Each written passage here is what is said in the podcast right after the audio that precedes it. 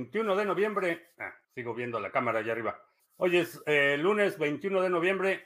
Ya estamos listos para iniciar nuestra transmisión el día de hoy. Si es la primera vez que nos visitas eh, en este canal, hablamos de Bitcoin, criptomonedas, activos digitales y algunos temas de política económica y geopolítica que afectan tu vida y tu patrimonio. Estamos transmitiendo en vivo audio y video vía Facebook, Twitch, Twitter y Odyssey, me parece. No puedo ver la pantalla de Odyssey, así es que espero que estemos transmitiendo en Odyssey. Estos días desde el miércoles han sido bastante accidentados. Me quedé sin computadora. Se supone que ya en cualquier momento debe llegar la nueva y hoy me dedico a transferir archivos y para mañana ya debemos regresar a nuestra transmisión normal. Eh, vamos a ver, precio Bitcoin se está negociando apenas, eh, se está negociando en 16 mil 16 mil, no, 15 mil 737 en este momento. Bueno, pues vamos a ver, vamos a ver qué, qué nos depara esta semana. Es eh, semana de acción de gracias aquí en Estados Unidos. Hay poca actividad en los mercados el resto de la, semana. Es prácticamente lunes, martes es cuando eh, hay un poco de actividad, pero son días bastante lentos en los mercados aquí. Eh, tenemos buenas promociones, eh, un anuncio muy importante que hacer el día de hoy. Así es que eh, vamos a iniciar eh, Excousen, ¿qué tal? FJC Arrieros, el Yuyo. siempre gracias por el programa de radio. Sí, el de Podbean no pudo iniciar sesión hoy, no me dejó. pues, ni modo. Francis Tochi, Manuel en Valparaíso. Ah, Kabukicho, Kabukicho, 19, a comprar, sí. Eh, Plácido JT, ¿qué tal? Buenas tardes, noches. Eh, Francis Toshi, ah, Día de Acción de Gracias. Es el jueves, es el Día de Acción de Gracias. Eh, Black Friday, este viernes. Javier dice que en Odyssey todo bien. Sí, lamentablemente no puedo ver el, chat de Odyssey, pero bueno, ya mañana espero regresemos a la normalidad. Anita Farida, ¿qué tal? Paco Gómez ya. Lu Novo, ¿qué tal? Uh, Mr. Revilla, buen inicio de semana. Estaba, pensé que estabas echando porras al partido de Estados Unidos. Eh, no, ¿está jugando? No sé, no, en general no sigo el fútbol y no soy fan de las teocracias, así es que este menos interés que si todavía estoy utilizando el laptop vieja así, el color está horrible, esta taza debería ser blanca, pero se ve así como azul gris y yo me veo así como medio verde, pero en modo. Eh, y hablando de laptops viejas, el fin de semana me dediqué a resucitar esta, eh, una, es una HP Pavilion del 2007 y ya está corriendo Linux Mint bastante bien y tengo aquí instalada ya la cartera de NIM, el, eh, la suite Impervious. La verdad es que bastante bien. La suite de Impervious es una serie de herramientas peer-to-peer para mensajería, videoconferencias, eh, chat, bastante, bastante interesante. Entonces, terminé instalándole Linux Mint, eh, probé varias distribuciones, hay una bastante buena en Novara, pero esta como es una laptop multimedia, eh, tiene una tarjeta Nvidia y esas y Linux no se llevan bien. Causó muchos conflictos con otras distribuciones de Linux. Entonces Linux Mint fue la que funcionó mejor. Ubuntu también estaba funcionando, pero estaba muy pesada. Entonces ya una laptop alterna para actividades en las que el hardware es prescindible. Vamos a ponerlo en esos términos. Pero es, eh, estoy practicando algo que digo, mi perfil es un poco distinto, pero tener un dispositivo separado para todo lo que tenga que ver con criptomonedas es una buena idea y bueno, es una prueba de concepto que puede ser una laptop de esta, estaba viendo en, eBay porque el, el, trackpad tiene ahí un problema con el botón y la computadora completa la puedes comprar por 50 dólares. Entonces, este, y ya está rehabilitada y funcional. Digo, no, no vas a poder editar video o hacer eh, eh, trabajos intensivos, pero para uso cotidiano, administrativo, este, mensajería, documentos y memes, funciona bien. Eh, Lu Nova en Qatar. que le va ganando Estados Unidos a Gales. Seguimos luchando contra todo por BTC, muchos ex defensores hoy denostándolo. Me da un poco de tristeza. Eh, sí, sí, es, es, triste ver la capitulación, de gente que era tan eh, ferviente este, divulgador y defensor de Bitcoin, pero así sucede. Es una llama peruana, es una llama navideña.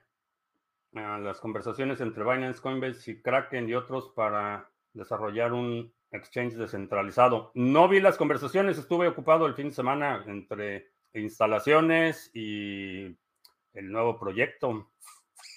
Estuve haciendo fin de semana intensivo de inmersión en la interoperabilidad en la red de Cosmos. Ah, qué bueno que estás probando Impervious. Sí, tenía mis sospechas de no sabía exactamente qué era lo que estaba pasando, entonces en lugar de simplemente descargar los binarios, instalarlos, lo que hice fue bajar el código fuente, eh, checar las dependencias, hacer la, la, compilación manual para ver exactamente qué es lo que está haciendo el software. Eh, se ve interesante, se ve interesante. Impervious es algo así como montar un grupo de Telegram y chatear. Es una solución peer-to-peer de eh, mensajería y comunicación. Eh, tienes eh, la opción de conectarlo a tu, nodo de Lightning Network y transferir pagos. está, está interesante. Hay muchas funciones que explorar, pero tiene, por ejemplo, conferencias que son 100% peer-to-peer. Entonces, si si hago una conferencia en eh, Impervious, ni, ni Google, ni Zoom, ni nadie tiene noción de que esa conferencia existió o que esa conversación existió. Eh, todo se almacena localmente, entonces no hay logs, no hay... Lo único que se ve es una, una conexión encriptada. Eh, bastante, bastante interesante cuando se requiere un nivel de privacidad un poco mayor yo uso las computadoras hasta que se funden, eh, ¿sí? Sí, eh, la cuestión es que después viene el dilema de qué hacer con el, con el panteón de computadoras. Es cierto que el colapso de FTX está afectando a Ethereum y a Bitcoin, sí. Eh, lo afecta en varias maneras. Primero, por la percepción, mucha gente se entra en pánico y empieza a vender y eso deprime el precio. Pero lo que estaban haciendo afecta el precio porque la gente estaba comprando Bitcoin en FTX, pero ese Bitcoin no existía. Entonces diluye eh, la capitalización del mercado. Es decir, si hay, no me acuerdo cuántos hay ahorita, 18 millones de Bitcoins o algo así.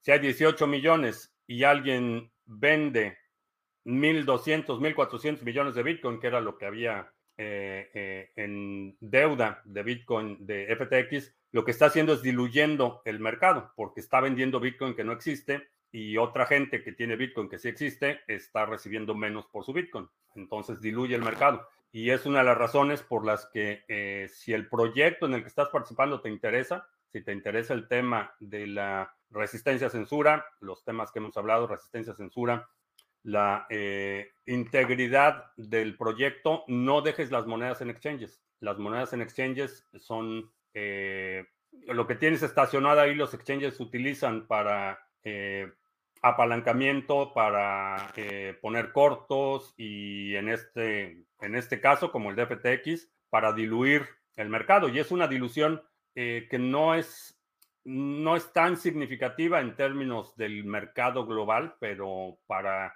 para Bitcoin, 1.400 millones de dólares en Bitcoin que no existe, eh, es un impacto importante. Ah, ¿Cómo ves el precio de Bitcoin? Oportunidad. Lo que veo es oportunidad. Esto es lo que veo. ¿Piensas que FTX ha sido creado adrede para generar más de confianza y miedos en la gente? No lo sé. Eh, mm, tiene toda la facha de ser una franca eh, una franca estafa. Eh, la intención era estafar, eso, eso me parece que era la intención. Ahora, por supuesto, hay grupos de interés que van a tratar de llevar agua a su molino. particularmente los políticos van a aprovechar el momento. Y, más hoy en día, eh, la clase política no son tan astutos como mucha gente asume, no son meticulosos eh, eh, orquestadores de fenómenos, no planean este, con extremo cuidado las circunstancias, no tienen esos planes tan sofisticados y complejos que involucran a miles de personas. Los políticos son oportunistas y van a aprovechar eh, cualquier oportunidad para llevar agua a su molino. Entonces, no creo que haya sido diseñado o planeado específicamente con ese propósito y que haya eh, exitosamente ejecutado su plan maestro. Lo que creo es que es una colusión de gente sin escrúpulos, extremadamente ambiciosa y sociópatas, sin ninguna eh, consideración por otros y pues es, es donde los políticos habitan en esa mentalidad sociopática y tienden a coludirse y a eh, empujar intereses comunes, pero no creo que haya sido diseñado desde el principio con esta intención. Eh, creo que más bien es, es oportunismo por parte de los políticos que van a utilizar cualquier cosa. si era porque atraparon a Ross Ulbricht, que no debería estar en la cárcel, pero todavía está en la cárcel. Eh, lo atraparon y entonces Bitcoin es para narcotraficantes y delincuentes, entonces vamos a prohibirlo y vamos a hacer todo esto. Es la oportunidad y ahora pues es, es un fraude y hay que regular más y hay que poner esto y hay que poner, pero es oportunismo político, en mi opinión. El Yuyo, yo, yo instalé en Purviews. Eh, sí, está bastante bien estuviste revisando Ergo y CoinMarket en CoinMarketCap. Eh, no, no llegó la PC. Eh, debe llegar hoy en cualquier momento. Es cierto que habían eso de que hablan de las relaciones del CEO de FTX con el gobierno de Estados Unidos. Sí, eh, hay mucha colusión entre políticos que recibieron donativos de, del CEO de FTX eh, la familia está muy involucrada con el Partido Demócrata, operan eh, comités de acción política y cosas así, sí están muy, muy vinculados. Y eso eh, va a ser una cuestión interesante porque ya está en el radar de, del Partido Republicano. Ya las principales figuras del Partido Republicano están exigiendo investigaciones sobre este tema de los donativos y las concesiones y las eh, facilidades que se le dio a FTX para consumar su fraude. Y ahora que los republicanos van a tener control de la Cámara Baja, eh, creo que sí vamos a ver investigaciones y vamos a, vamos a ver eh, mucha ¿cómo lo podríamos describir? Eh, mucha presión política para que se esclarezca. Ahora, no se, no se va a esclarecer y no espero que se esclarezca nada y que no creo, no creo que vaya, eh, los políticos se van a proteger entre ellos, pero va a ser interesante porque ya se convirtió en un tema de afinidad política. Están vendiendo el BTC que le robaron a la gente para financiar a Ucrania. No tenían ese BTC, es parte del problema es parte del problema que no tenían ese BTC. El CEO de la SEC, Grayscale, cree que entrará en prisión si se demuestra al final su implicación en FTX. Es posible, depende hasta dónde haya llegado esa colusión. Eh, es posible, pero a final de cuentas lo meten a la cárcel y qué. Lo importante es que puedan resarcir el daño a los afectados. Que está en la cárcel o no está en la cárcel es más un tema de eh, de pacificación por vía de la venganza. Realmente que esté en la cárcel o no esté en la cárcel no es tan importante como que se puedan resarcir eh, el daño ocasionado. Eso, es realmente lo importante. FTX actuó como el lavadero del régimen norteamericano. Eh, no exactamente. Definitivamente hay colusión política, eso indudablemente. Pero pues digo, son los maestros de lavado de dinero, no necesitaban FTX. Tienen toda una infraestructura dedicada al lavado de dinero.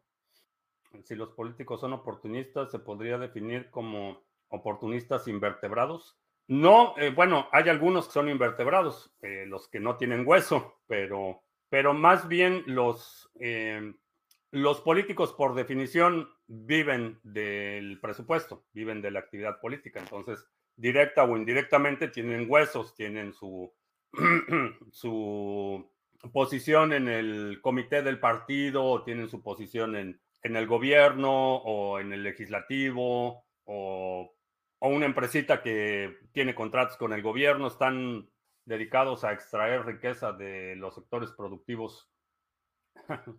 el banquero frito, Bankman Fried. Ah, no exactamente, bueno, la etimología del apellido Bankman sí es banquero, pero Bankman no se utiliza como un término para referirse a los banqueros. Etimológicamente sí, significa banquero. Ah, FTX pasó a ser el segundo exchange muy rápido. Eh, tiene muy mala pinta todo eso. Estafa orquestada. Creo que sí, la estafa creo que sí fue intencional. Lo que no creo es que haya sido diseño de la clase o de los políticos para un objetivo de eh, legislación, para demostrarle al mercado o de, demostrarle a la opinión pública que la intervención del gobierno era necesaria. No creo que haya sido el caso. Hasta Chain Analysis salió afectada. Sí, eso de Chain Analysis es una, una eh, atrocidad tenían los datos on-chain, sabían cuánto entraba, cuánto salía, eh, qué, se transfería, qué cuenta, y aún así invirtieron dinero, lo que quiere decir que Chain Analysis no sirve para nada. o, o no sirve para nada, o se dieron cuenta del fraude y quisieron su tajada. Esa es la otra posibilidad. O son incompetentes y no vieron el fraude on-chain, como mucha gente lo vio, o vieron el fraude y quisieron su tajada del, del pastel. Esa sería la otra posibilidad. Ninguna de las dos es una, es una eh, opción honorable o aceptable. Y los BTC de las donaciones, los inocentes al régimen ucraniano, parece que fueron lavados en FTX. No fueron lavados, fueron robados. Ese es, ese es el problema. No era, no era lavado de dinero que tomara dinero de uno, lo lavara y lo pusiera en circulación. Esa es la definición de lavado de dinero. Es el eh, ofuscar el origen de los recursos para poner esos recursos en eh, circulación y legitimar esos recursos. Eso es el lavado de dinero. Lo que hicieron fue robárselo. Ese es el, problema. Eh, se lo repartieron a los políticos, les dieron donativos a los políticos, se supone que rescataron empresas del sector, pero a final de cuentas se lo robaron y ese, es, y ese es el problema. No era una operación de lavado de dinero como tal. Una vez que se lo roban, entonces sí tendrían que lavarlo y ahí es donde creo que las investigaciones van a, van a estar interesantes. Ah, hay Black Friday en, en Tresor, sí. Eh, bueno, pues ya vamos, ya, ya que Mr. Revilla lo mencionó, vamos a hacer los anuncios porque hay, hay ofertas. Eh, bueno, este todavía no lo vamos a poner. Ahorita un poquito más adelante lo vamos a comentar esto. A ver, vamos a compartir pantalla. Y perdón, es que está un poco lento aquí el asunto. Ah, a ver si no se funde mi computadora con partiendo la pantalla. Eh, ya no veo nada. Ah, ok, ya está ahí. Eh, Tresor, eh, perdón, Ledger te está dando 30 eh, dólares en Bitcoin si compras tu Ledger Nano. Eh, si utilizas el enlace que está apareciendo en la pantalla y me parece que también está en la descripción, Ledger me va a dar ahí un par de dólares que convertiré en satoshis en cuanto los reciba. Así es que es una forma en la que puedes apoyar un poco al canal. Eh, Ledger Nano, 30 dólares en BTC está dando con la compra del Ledger. Y también Vamos a cambiar la pantalla. Tresor tiene eh, la promoción de, a ver dónde está Tresor, ahí está el enlace para que compres tu Tresor, 30% eh, de descuento en Black Friday en el Tresor y lo mismo si utilizas ese enlace que está apareciendo en la pantalla y que está en la descripción del video. Eh, Tresor me da ahí un, ah, un pequeño porcentaje, a ti no te cuesta más y todos contentos. Pero sí, son dos buenas oportunidades para eh, que protejas tus criptomonedas. Eh, he insistido mucho eh, prácticamente en todas las transmisiones que tomes control de tus criptomonedas y lo hagas en una cartera en hardware.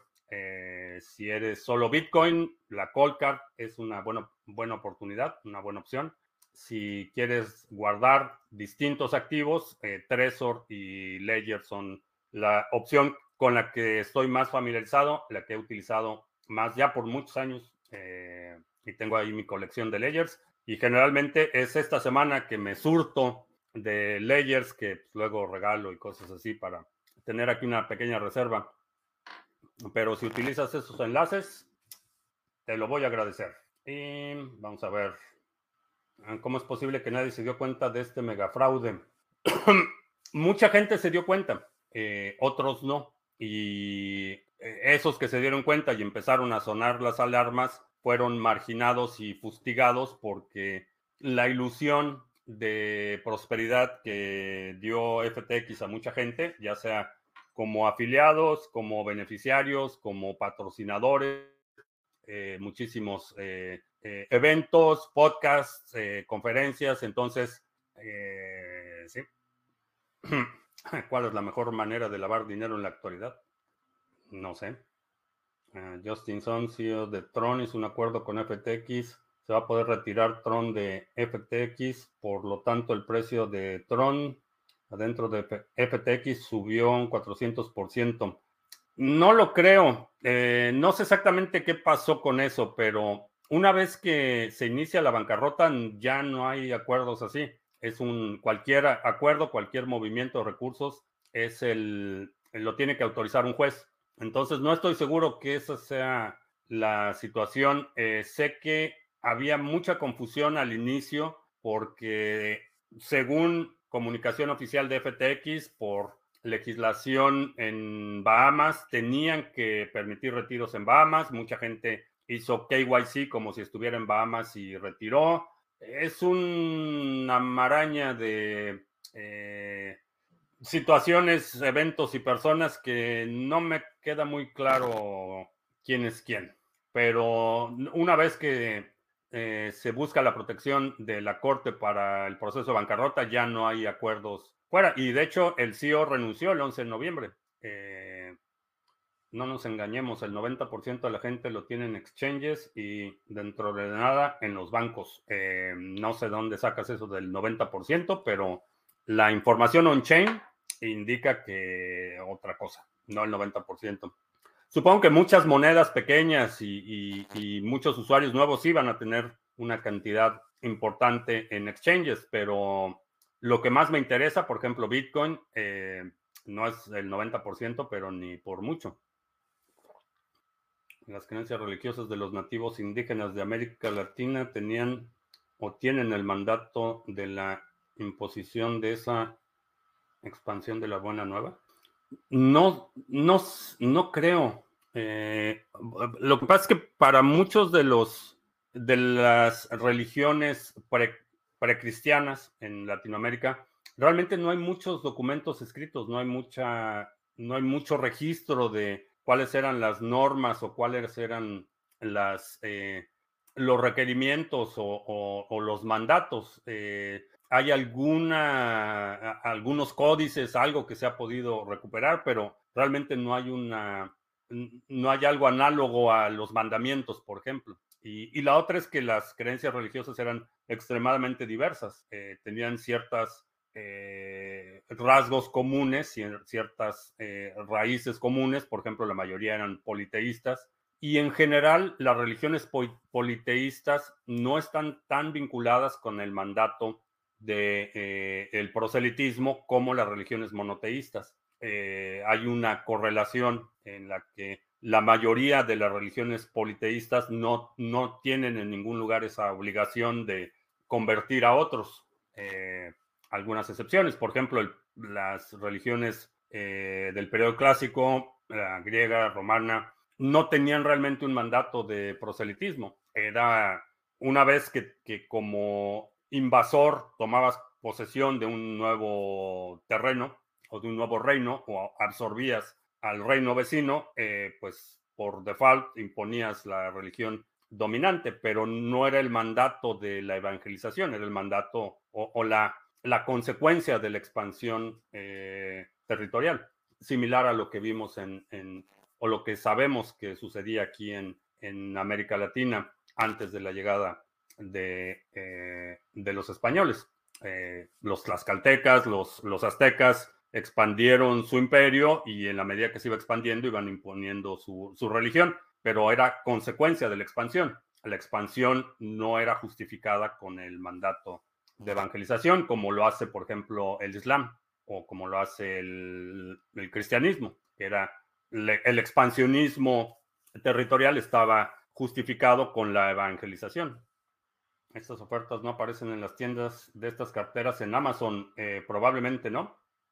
Estoy súper atrasado con que siempre nos aconsejas acumular por lo menos un BTC. Tú personalmente lo lograste. Es una mala idea hablar de tu Bitcoin. Pues hablo de Bitcoin todo el tiempo, pero no hablo de mi Bitcoin. Eh, como en el mundo del software libre existen fundaciones, no conozco ninguna fundación que impulse BTC y los DEX. Eh, hay organizaciones, no como fundación, eh, por ahí trataron de hacer una asociación Bitcoin y una fundación Bitcoin, pero la realidad es que específicamente para Bitcoin no va, no va a prosperar porque nadie quiere tener voceros de Bitcoin. Y ese es un problema cuando tienes una fundación Bitcoin o una asociación Bitcoin por la, forma en la que opera, por ejemplo, la prensa financiera, se convierten en de facto voceros eh, de Bitcoin y nadie quiere eso. Bueno, vamos a hacer el anuncio. A ver, nada más necesito confirmar a ver si está todo ok. Eh, ok, vamos a hacer el anuncio. Todo ok. Pues después de muchas horas de arduo trabajo y mucha dedicación y empeño del grupo de Sarga, incluidos Samuel, Gil, Tony. Eh, hoy tengo el gusto y el, el privilegio de presentar el nuevo proyecto de Sarga. Y el nuevo proyecto se llama, se llama NIMSwap. Y es una herramienta que te permite cambiar NIM RC20 a NIM nativo. Con dos clics eh, pones allí el monto eh, que quieres comprar, ahí te dice cuánto vas a recibir, te va a pedir la dirección de NIM y haces tu swap. Eh, no puede entrar, es un proceso automatizado, no hay intervención humana en esta transacción, entonces el swap es automático. Envías NIM RC20 y recibes en tu cartera NIM nativo que puedes delegar. También tenemos una opción de eh, NIM nativo a RC20, eh, perdón, a USDT, que puedas cambiar tu NIM nativo por USDT. Eso estamos desarrollando, ultimando los detalles, pero en este momento ya está disponible, ya puedes empezar a hacer intercambios de USDT RC20 a NIM nativo y lo puedes delegar.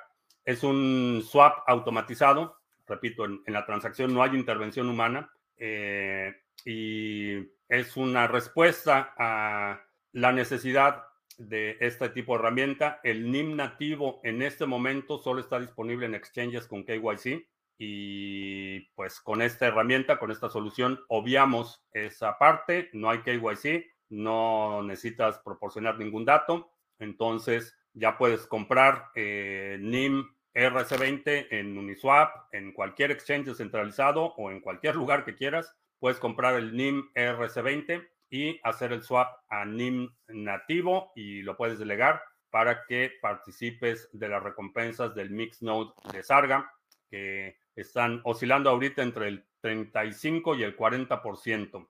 Eh, puede ser billetera de exchange. ¿De dónde envías? No. Bueno, depende.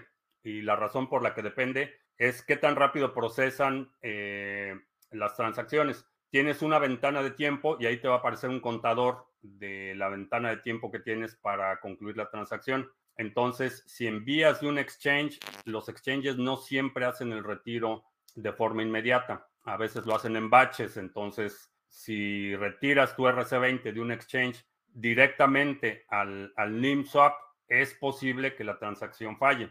Entonces, preferentemente, retíralo de tu exchange a tu cartera y de esa cartera haces el swap. Asegúrate de tener ya lista tu cartera de NIM porque te va a pedir la cartera nativa, nativa de NIM. Y no hay pretexto, lo instalé, instalé la cartera de NIM en una laptop del 2007, así es que no hay pretexto para que no tengas NIM y para que no participes eh, de las recompensas que están bastante, bastante atractivas. El nodo va bastante bien, hay muchas eh, eh, aplicaciones que ya se pueden conectar. De hecho, estuve probando el NIM Connect, donde puedes utilizarlo como un, como si fuera una VPN conectas tu aplicación a NIM Connect y puedes enviar mensajes y esos mensajes pasan por la red de nodos mixers.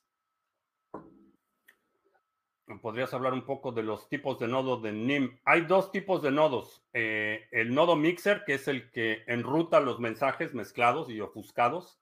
Eh, y hay otro nodo que es el nodo de consenso. Ese nodo es el que valida las transacciones de la red de, de NIM.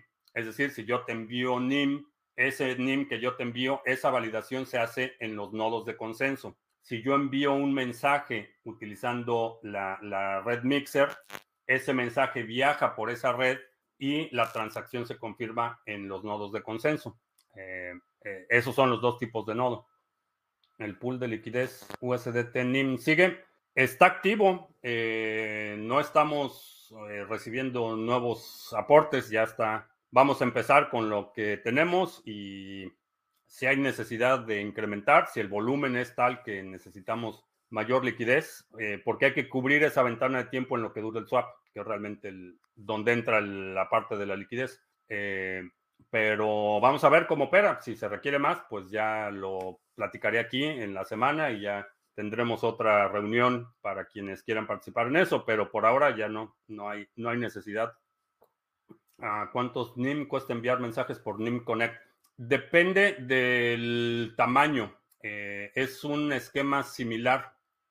Eh, es un esquema similar al, costo por transacción. Si tienes un, archivo muy grande, por ejemplo, o tienes muchos datos, va a costar más que si es un mensaje corto.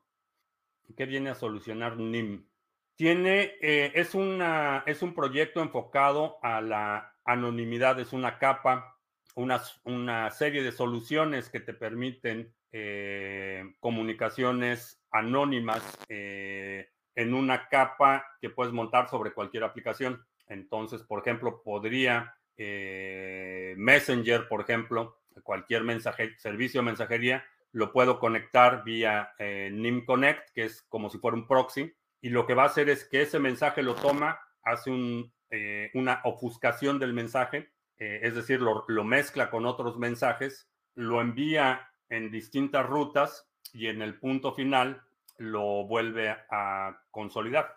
Entonces es una red de comunicación enfocada a proteger la privacidad. Eh, lo he comparado como si, eh, como si Thor y Monero hubieran tenido un bebé. Ese es NIM. todavía se pueden hacer depósitos en el si tienes la dirección, sí. Eh, ya, eh, si estuviste en la llamada, ya establecimos los límites, las condiciones. Si tienes la dirección, sí.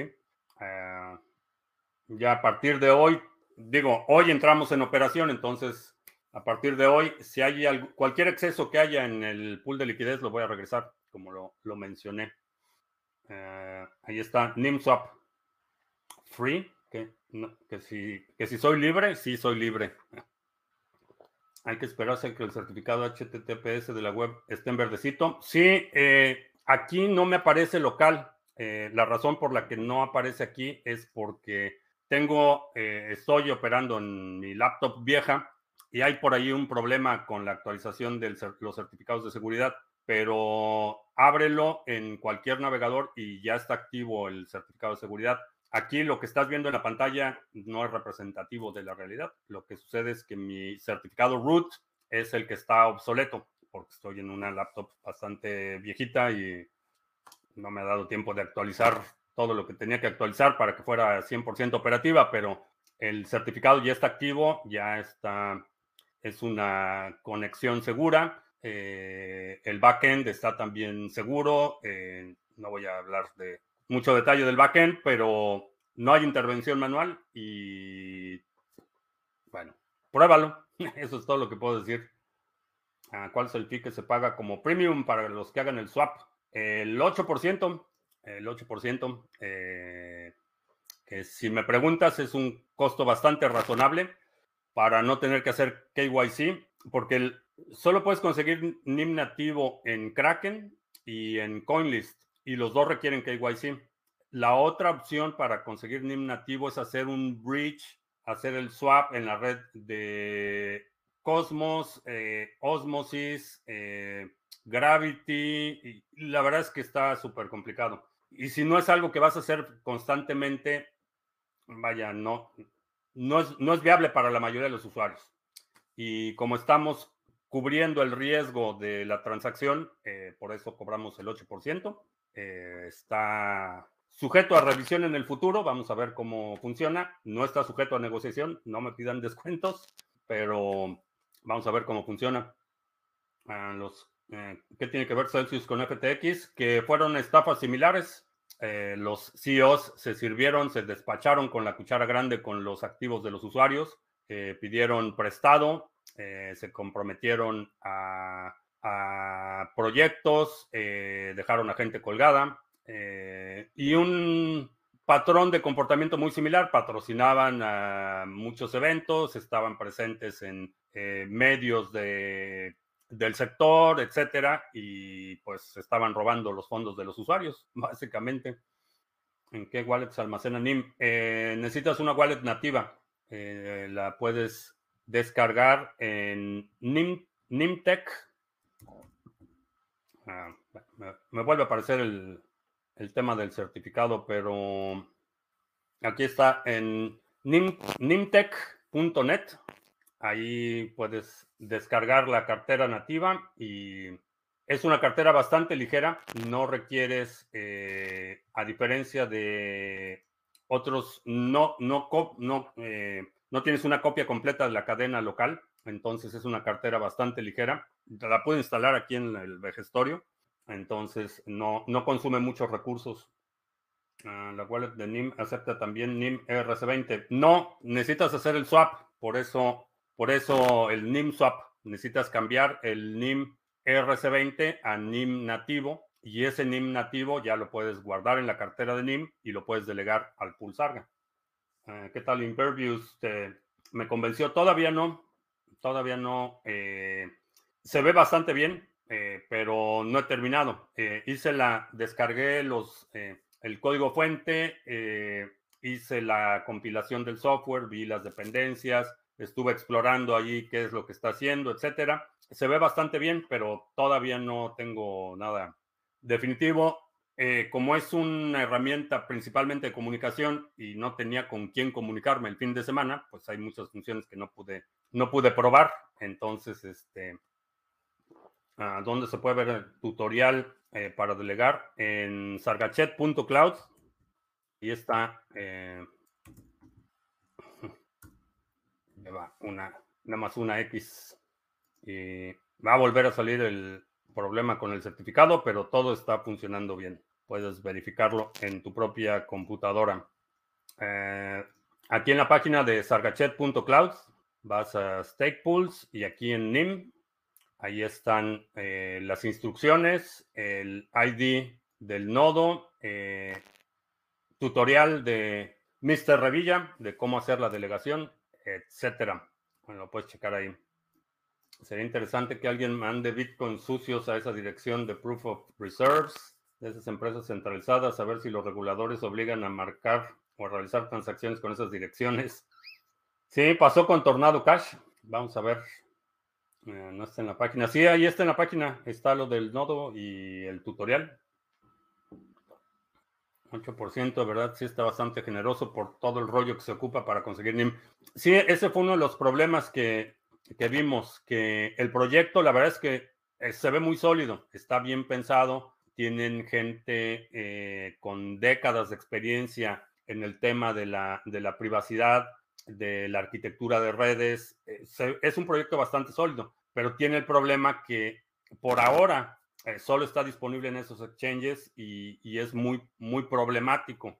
Se pueden hacer los, los intercambios en la red de Cosmos, pero también si, si no es algo que vas a hacer constantemente, la verdad es que el, setup es súper complicado. Inclusive, digo, me considero con un buen nivel de aptitud técnica y la verdad es que está súper complicado. Entonces, para el usuario promedio, mejor poner eh, el servicio. Eh, sí, tenemos que cobrar porque estamos corriendo hay un riesgo, eh, no solo por la volatilidad, sino porque estamos asumiendo el riesgo de la transacción. entonces, me pareció razonable. Te saco el clip del anuncio. no, todavía no. ya que se vea más decente. Entonces, desde un exchange con KYC se envían NIM RC20 hacia el convertidor de Sarga y obtendré NIM nativo hacia la billetera nativa, ¿correcto? Eh, no, no exactamente.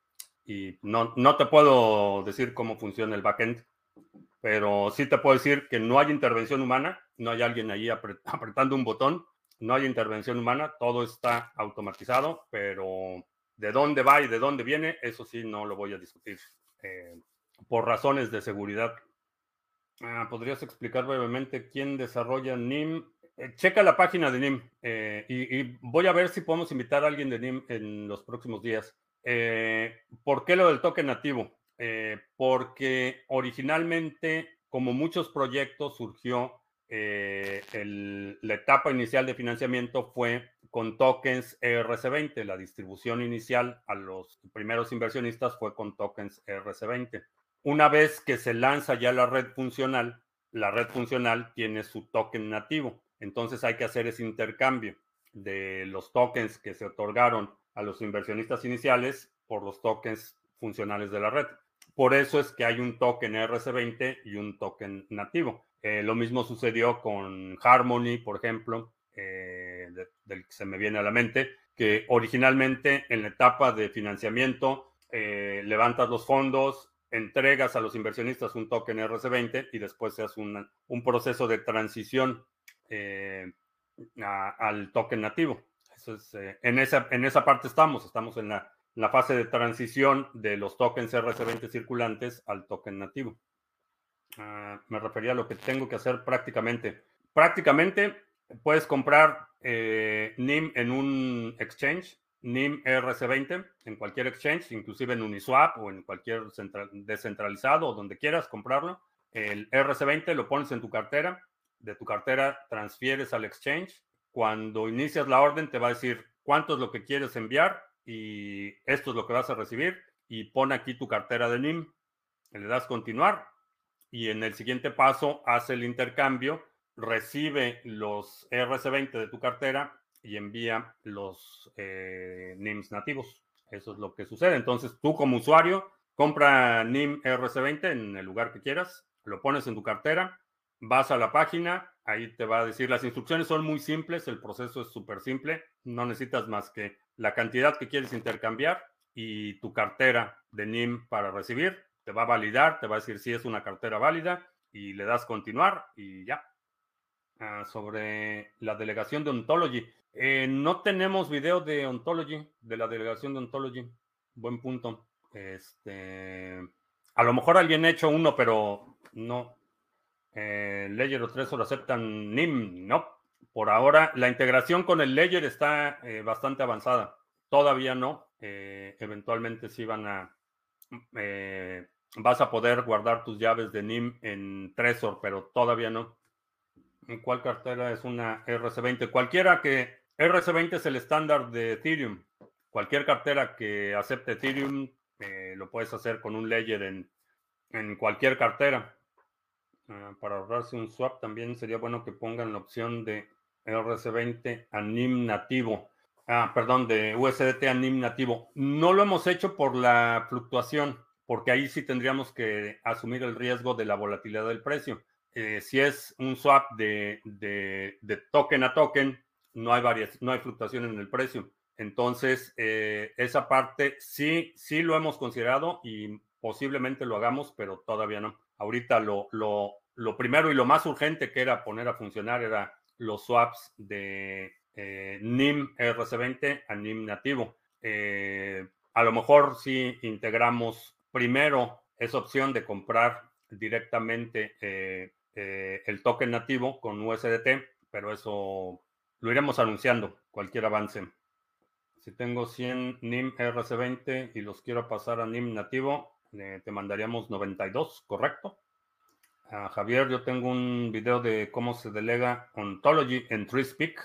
Ah, pues eh, si lo puedes dejar en algún, bueno, sí, si lo puedes dejar en, algún comentario, en el video más reciente eh, que está ahí en TreeSpeak, déjalo ahí en la forma de comentario para que lo pueda checar. ¿Qué opinas de las llamadas monedas ISO 2020, 220? No sé qué sean las monedas ISO 220. Las recompensas son del 35% anual. ¿Esto será por un tiempo o por siempre? No, va a ser, eventualmente van a ir eh, disminuyendo.